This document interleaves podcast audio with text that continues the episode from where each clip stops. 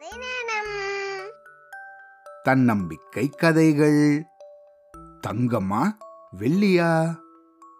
தமிழ்நாட்டுல நாகர்கோவில் அப்படின்னு ஒரு ஊர் இருக்கு. அதுக்கு பக்கத்துல குளச்சல் அப்படின்னு ஒரு கிராமம் இருக்கு. ரொம்ப வருஷத்துக்கு முன்னாடி அந்த கிராமத்துல ஒரு அறிஞர் இருந்தாரு. அவர் ஒரு பொருளாதார மேதையா இருந்தாரு. பக்கத்துல இருந்த கேரளா உட்பட பல மன்னர்கள் அவங்க நாட்டோட பொருளாதாரத்தை சீர்படுத்த இந்த அறிஞர்கிட்ட வந்து ஆலோசனை கேட்டாங்க. அப்படி இருந்தபோது ஒரு நாள் அந்த ஊர் தலைவர் இந்த அறிஞர் முன்னாடி வந்து அவரை பார்த்து கிண்டலா பேசினாரு. ஏன்யா நீங்க பெரிய அறிஞர்னு இந்த உலகமே பாராட்டுது.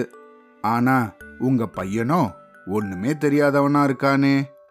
தங்கம் வெள்ளி இது ரெண்டுக்குள்ள அதிக மதிப்பு வாய்ந்தது எது அப்படின்னு அவனை கேட்ட அவன் வெள்ளின்னு சொல்றானே இதெல்லாம் நல்லாவா இருக்கு? அப்படின்னு சொல்லி கிண்டலா சிரிச்சாரு.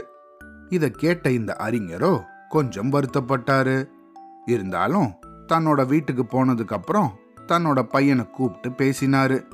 இந்த பாரு தங்கம் வெள்ளி இது ரெண்டுல அதிக மதிப்பு வாய்ந்தது எது?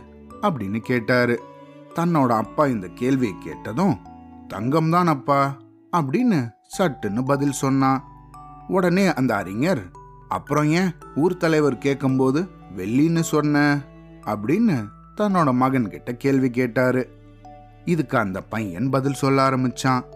அப்பா நான் தினமும் பள்ளிக்கூடத்துக்கு போகும்போது இந்த ஊர் தலைவர் தன்னோட ஒரு கையில தங்க நாணயமும் மறு கையில வெள்ளி நாணயமும் வச்சுப்பாரு. வழியில போற என்ன?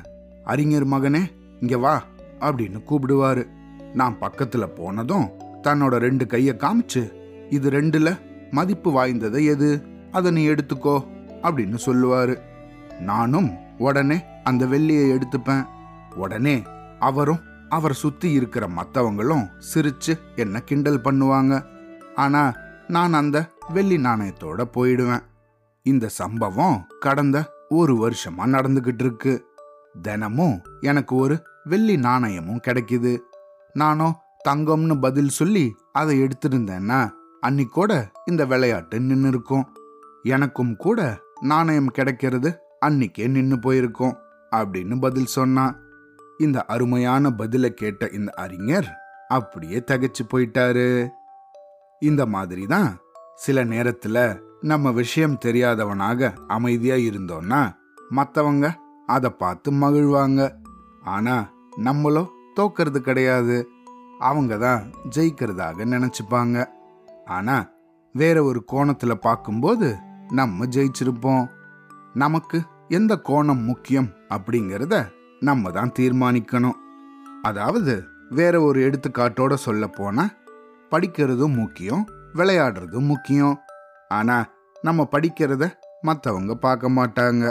நம்ம விளையாடுறது மட்டும் பார்த்து எப்போ பார்த்தாலும் விளையாடிட்டு இருக்கானே இவன் படிக்கவே மாட்டான் போல இருக்கு அப்படின்னு ஒரு சில பேர் சொல்லுவாங்க.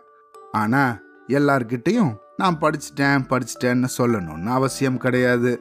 நம்ம படித்தது நமக்கு தெரியும். அதுதான் நம்மளோட கோணம். நம்ம படிக்காம விளையாடுறது மட்டும் அடுத்தவங்களுக்கு தெரியும். அது அவங்களோட கோணம். அடுத்தவங்களுக்காக நம்ம எப்பயும் படிச்சுட்டே இருக்காமல் நம்ம படிச்சது போக மற்ற நேரத்துல விளையாடவும் செய்யணும். சரியா? இதே மாதிரி வேற பல விஷயங்களுக்கும் இந்த எடுத்துக்காட்டு பொருந்தும். அப்பா அம்மா கிட்ட கேளுங்க. சரியா? அவ்வளோதான்.